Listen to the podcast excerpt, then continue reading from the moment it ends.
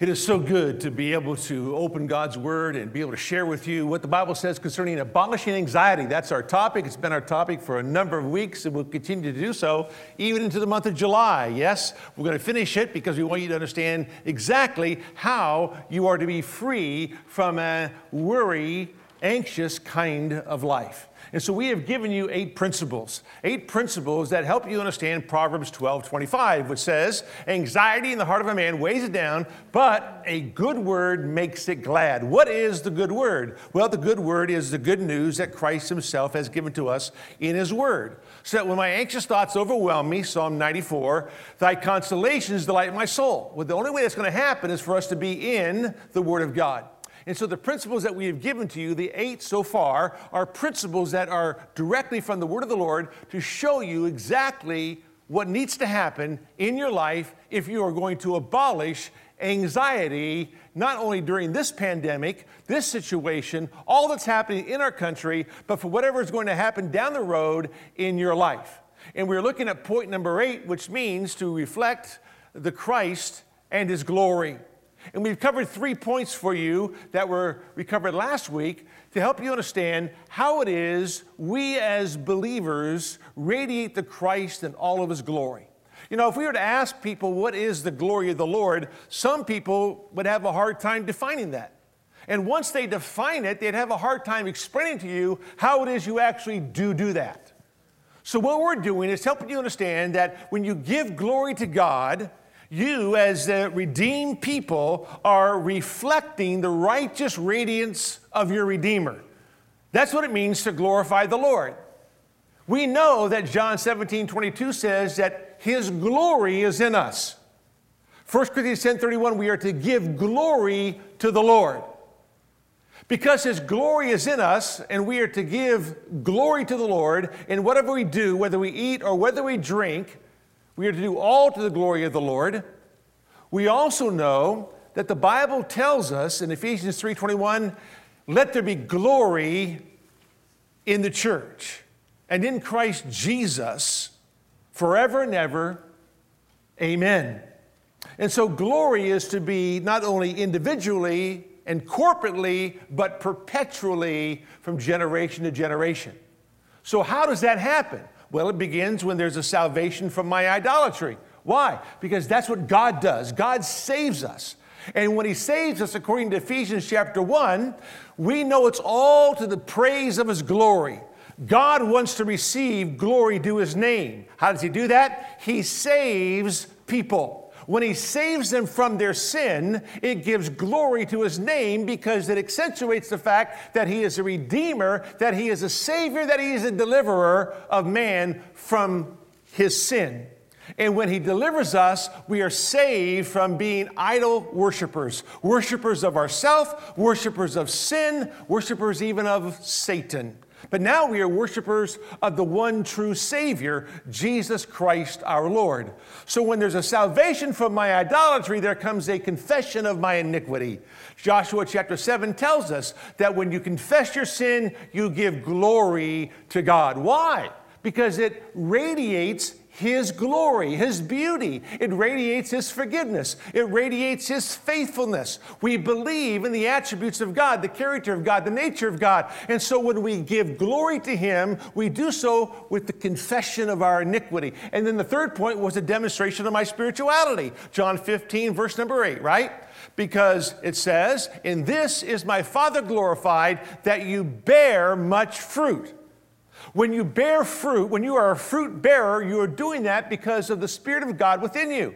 The fruit of the Spirit is, Galatians 5 22 and 23, delineates for us the attitude that's supposed to permeate our lives because that gives glory and honor to Jesus Christ our Lord.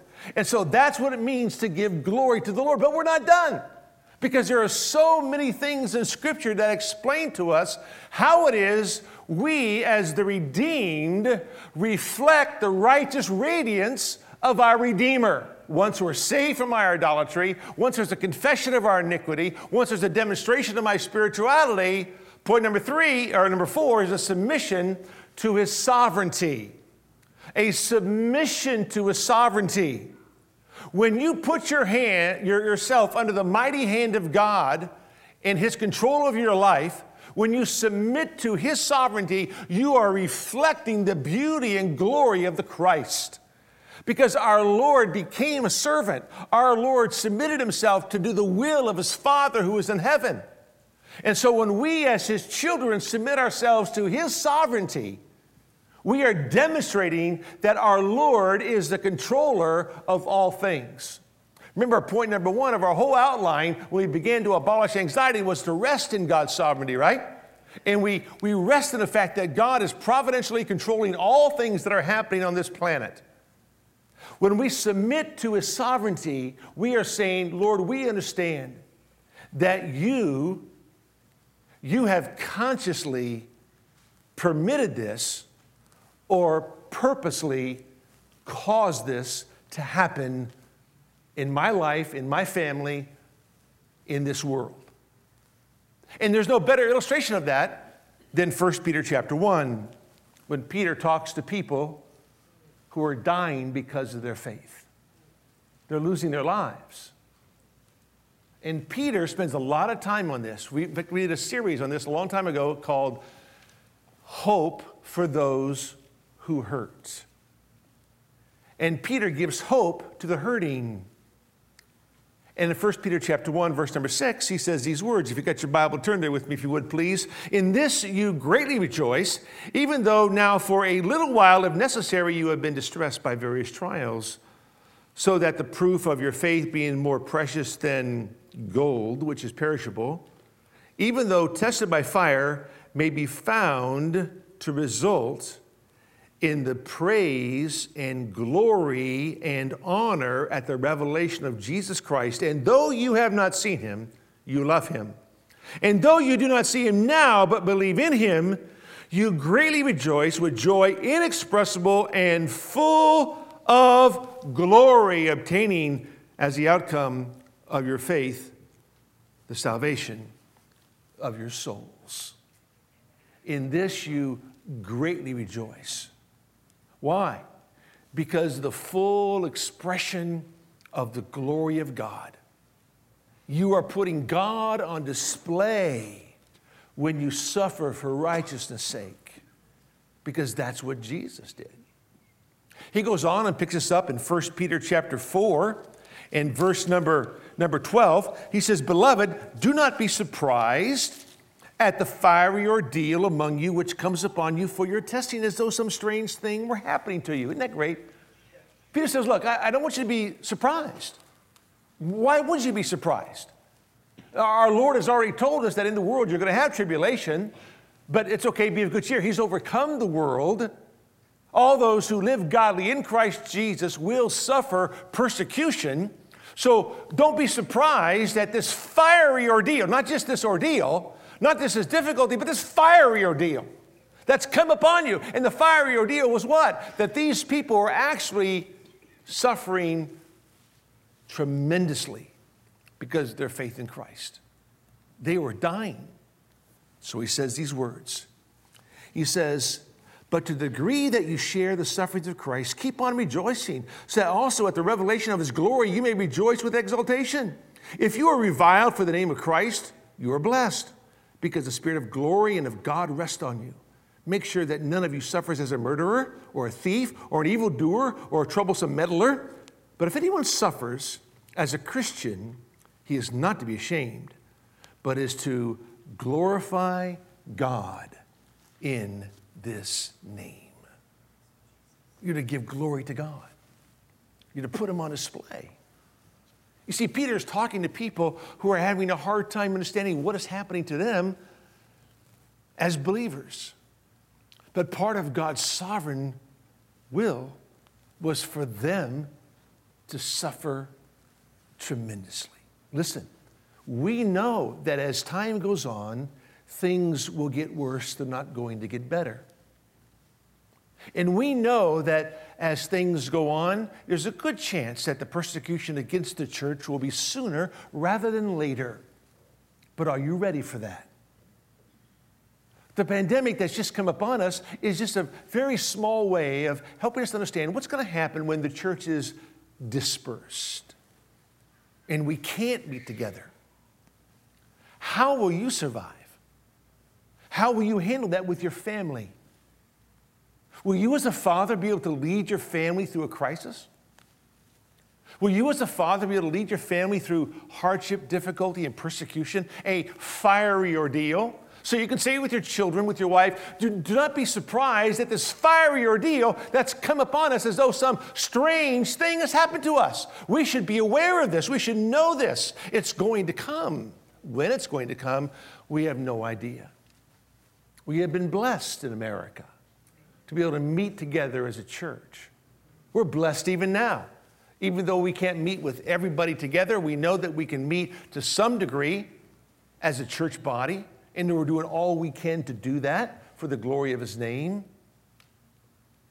But there's going to come a time when the persecution against the church, because we stand against the LGBTQ movement, we stand against homosexuality, we stand against abortion, we stand against all those things that the world is progressively going toward. And there'll come a day where they'll say, You cannot speak against these things, but we will. And when we do, we will suffer tremendously. Are you prepared for that? It might not happen in my lifetime because I don't have that much longer to live, I don't think, you know? But it might happen in my children's lifetime, see? And so you got to be aware of those things. That's why Peter would say in 1 Peter 5, verse number 6, he says, Submit yourself. He says it this way Humble yourself under the mighty hand of God, that he may exalt you in the proper time, casting all your anxiety upon him because he cares for you. Are you able to humble yourself and submit yourself under God's mighty hand of destiny? These people, in 1 Peter learned how to do that. When you submit to God's sovereignty, you say, Yes, Lord. We know that you providentially have consciously permitted or purposely allowed or planned all these things to take place. And we know that you're in charge. And therefore, we submit to you and cast all of our anxiety upon you because we know you care for us. That's the way we should be, right? That gives glory to the Lord. That gives honor to his name. That's number, number four. Number five is simply a participation in our ministry. Do you know that when you participate in the ministry, you give glory to God? If you're still in 1 Peter, hopefully you are, 1 Peter chapter 4, Peter says these words in verse number 7. The end of all things is near, or you can say it translate this way the end of all things is next. The next thing on the agenda is the end of everything. Therefore, be of sound judgment, sober in spirit for the purpose of prayer. Above all, keep fervent in your love for one another, because love covers a multitude of sins. Be hospitable to one another without complaint as each one has received a special gift, employ it in serving one another as good stewards of the manifold grace of God. Whoever speaks is to do so as one who is speaking the utterances of God. Whoever serves is to do so as one who is serving by the strength which God supplies, so that in all things God may be glorified through Jesus Christ, to whom belongs the glory and dominion forever and ever. Amen. When you participate in a ministry by exercising your giftedness, whether it's a serving gift or a speaking gift, Peter says you give glory to God. Now, how does this abolish anxiety? How is this abolishing anxiety? If I'm to radiate Christ and His glory, how does that rid my life of worry and fear? Simply because when you are giving glory to Christ, you're not worried about glorifying yourself. When you're worried about putting God on display, you don't care if you're ever on display. One of the reasons we worry and fret is because we want to be on display. We want to be seen. We want to be recognized.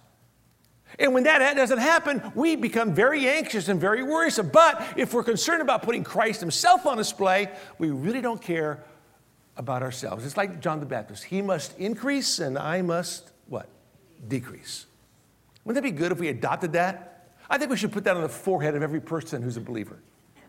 He must increase, I must decrease. And every time that you seek to lift yourself up, someone just points to your forehead and says, What does that say? What does that say? Are you decreasing? So important. So when you're participating in the ministry, what are you doing? Your, your eyes are off yourself and they're on to everybody else. And when you begin to do that, you have no time to worry or fret about what's happening to you. Now, Peter's talking to people, remember, who are suffering greatly, who are dying. So he says, the end of all things is next. Keep sober in spirit. You got to know that the end is coming. So, in the meantime, I want you to realize that love covers a multitude of sins, and I want you to engage in serving your brethren. I want you to engage in, in getting your eyes off yourself and ministering to those who, who are in need. If you have a serving gift, serve. If you have a speaking gift, speak the utterances of God. Because when you do that, you are glorifying the name of Christ. You're putting Christ on display. Isn't that great? Amen. How good is that? You know, one of the things that I, I was so overjoyed about and, and, forgive, forgive me if you weren't called during those 10 weeks as elders and staff. We tried to call everybody in the church, at least that were in the directory. So if, if, you weren't called, maybe your name's not in the directory, or we have your wrong phone number, or maybe you just want to stay hidden for the rest of your life. I don't know. But, but we, wanna, we wanted to contact people. And one of the things that came across as a resounding theme were how each and every one of you were involved in ministering to other people in the church, serving other people. Whether you were, you were buying them CD players because they were too old to understand how to watch it online, so you bought them CD players so that they could listen to CDs that we send out and made sure that people had those or where you went to someone's house and showed them how to find us online and take them through the steps, or whether you brought them food, or whether you took them to a place they needed to go to during the 10 weeks that we were absent one from another, we saw overwhelmingly that people in the church stepped up and did what they could to help other people in need. What a great thing. And, and those of you who gave testimony to that, saying, I can't, I am so, so overjoyed with what people have done to minister to me at this time. And, and, and one person even said to me, they said, You know, I, I, there's nothing I can do, but, but I'm going to pray for everybody in my church. Everybody in my church. We, we got Cy Brun in the back. I don't know if you know who Cy Brun is or not, but Cy Brun's been faithful in our church for, for 25 years. His beautiful bride went home to be with the Lord a number of years ago. But what Cy was doing was all the people who brought food to his door, he was sharing Christ with. He was looking for the opportunity. He was taking advantage of the opportunity. He was redeeming the time. How great is that? See, you're looking for ways to serve. You're looking for ways to honor the Lord. You're looking for ways to utilize your giftedness. You're looking for ways to minister to the body of Christ and to those outside the body if you have a speaking gift because you can share the word of the Lord with them. And all of a sudden, all of a sudden, the things that are happening to you really don't matter that much. But what really matters is how God is put on display. Isn't that great?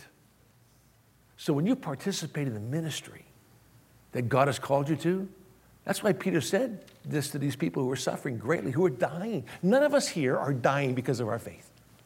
None of us here are being burned. None of us here are being fed to lions. Okay? We, we get in our nice cars and we go home to our nice houses and we go to our nice restaurants if we can get in or be seated or we go to uh, uh, the beach. Uh, we, we, go, we just go where we want to go. Now, we couldn't before, but now we can, right? So we do all these things as if we don't have a care in the world. But Peter says to people who are filled with fear and anxiety, participate in the ministry. When you do, you put God on display and He is glorified. Next point. On the outline above, we put them out there because there's so many of them. A contribution of my money. Do you know that gives glory to God?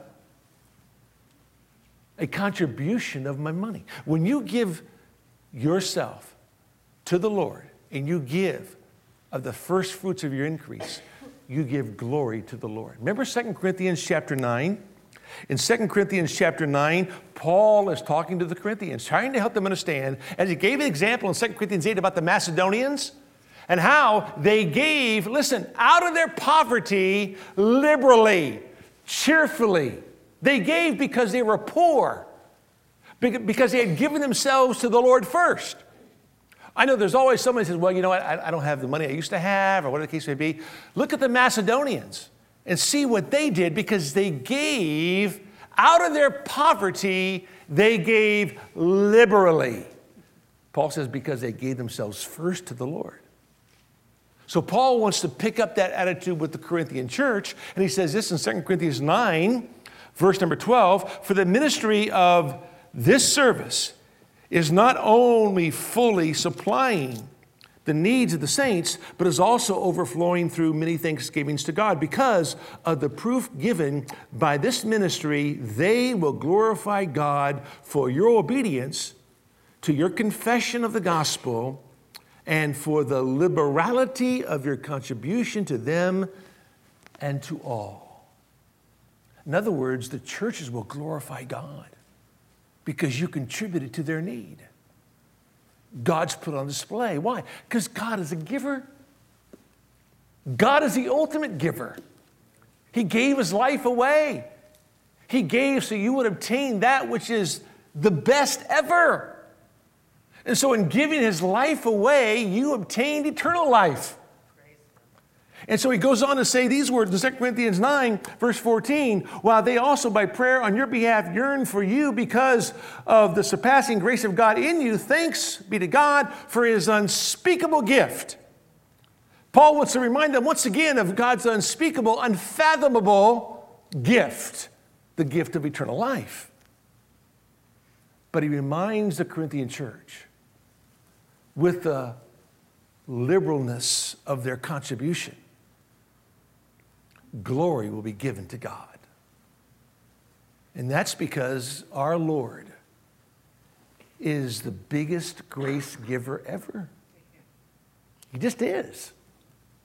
And one of the ways that we demonstrate our trust in a faithful God is to give back to Him. And that is a beautiful reminder Remember over in, in Proverbs chapter 3? Proverbs chapter 3, verse number 9. It says these words. Well, we know Proverbs 3, 5, and 6, right? Trust in the Lord with all your heart and not your own understanding. We know those. We can quote those verses. But, but you got to follow it through in the book of Proverbs, the third chapter. Because when you get to verse number 7, he says, Do not be wise in your own eyes. Fear the Lord and turn away from evil. It will be healing to your body and refreshment to your bones. So if you fear the Lord and you turn away from evil, What's going to happen is something unique is going to happen to you physically. All right? Then he says in verse number nine, honor the Lord from your wealth and from the first fruits of your produce. In other words, glorify the Lord. Give glory to God by giving to him of the first fruits so that all will know that God gets what's best. Do you give what's best to the Lord? I would hope you do. I hope that when, whenever you receive your paycheck, you, you give the first check you write to the Lord.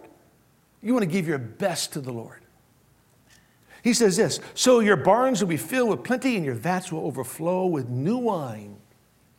Then he says this follow this through. Verse 11 My son, do not reject the discipline of the Lord or loathe his reproof. For whom the Lord loves, he reproves, even as a father corrects the son in whom he delights. Now, now, God is sovereign. And when God spoke his word, he spoke it in a way that it flows naturally, right? So we're not to be wise in our own eyes, but we're to fear the Lord, trust him, turn away from evil. And one of the ways we do that is to honor the Lord with the first fruits of our increase because we are giving glory to his name. And God promises if you do this, I will supply all your needs. Your vats will be overflowing. And then he says, do not reject the discipline of the Lord. Why does he say that? Because do you know how many believers are disciplined by the Lord because they refuse to honor Him with the first fruits of their increase? Happens all the time. And we get so hung up in the fact that we don't have enough money to do whatever, whatever it is we want to do. Not realizing that God could be in the process of, of disciplining, correcting us as, as a father would do his own children to put us back on the straight way, to help us to value that which is important. Because read on. How blessed is the man who finds wisdom and the man who gains understanding. Why? Because they outweigh wealth. He says this For a profit, that is wisdom, is better than the profit of silver, and their gain better than fine gold. Listen, if you gain wisdom, the application of truth to life, if you gain that, you gain something far better, far more valuable than silver and gold.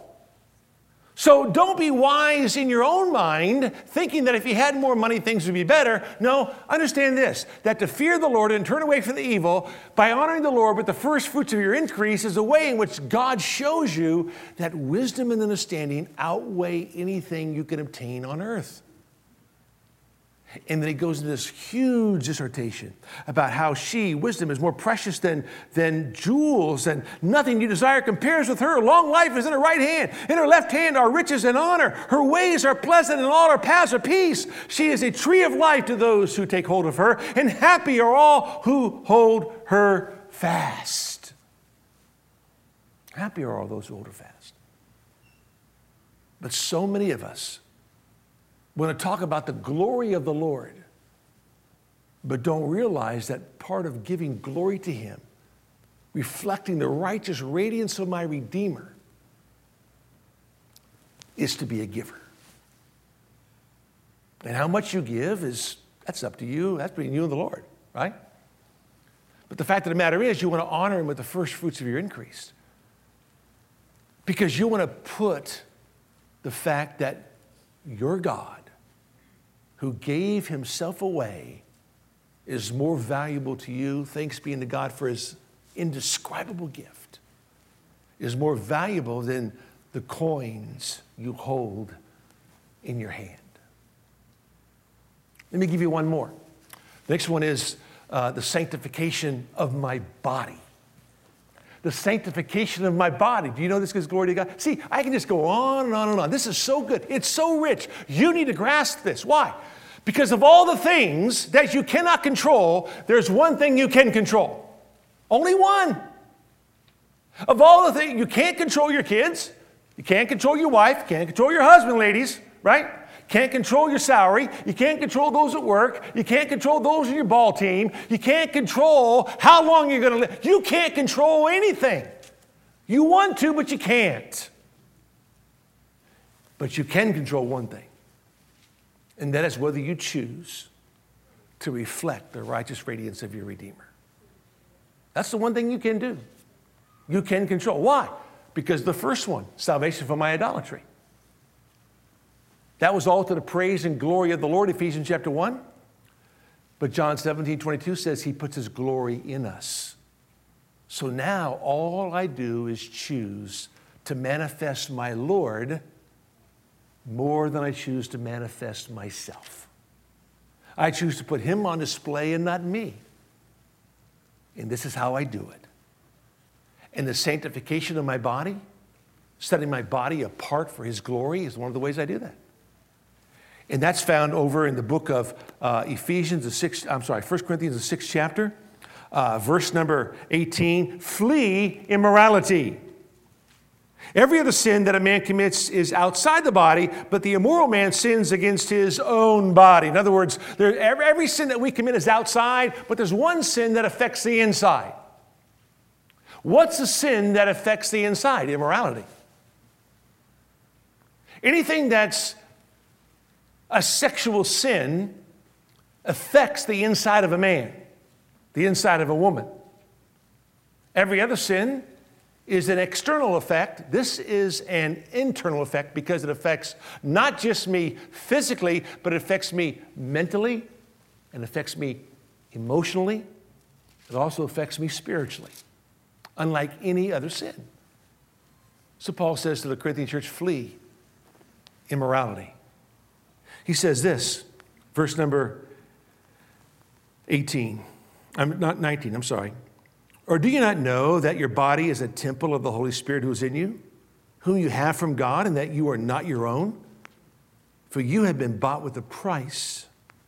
Therefore, glorify God in your body. Give glory to God. Magnify God in your body. Your body is a temple of the Spirit of God. I love this because it's so important because we think that this is a sanctuary. It's not, it's a building with four walls. That's all it is, with some pews in it. All this is is a building. But your body is a sanctuary, your body is the temple. Your body is the holy place because God dwells in you. And therefore, Paul is screaming to the Corinthian church glorify God in your body because your body is a temple where the Spirit of God Himself dwells. Earlier, he says, Why would you want to join your body, join the Spirit to a harlot? Why would you want to do that? Because God dwells in you. The sanctification of my body, the setting my body aside for the purposes of God, okay, is what I'm supposed to do. That's why over in uh, 1 Thessalonians 4, Paul says, This is the will of God, even your sanctification, that you abstain from sexual immorality. He goes on to say that each one needs to know how to possess his vessel, his temple, his body in honor, in glory. for the fact that God needs to be seen in your life. My friends, this is so important. Because when you're doing these things, I know it's a lot of them, but your mind is completely focused above, not below. What do I do for the glory of God? How do I best put God on display? How do I get my eyes off of me and onto my Lord constantly? once I'm saved from my idolatry, I confess my iniquity. Because my God is faithful and just to forgive me of all my sins.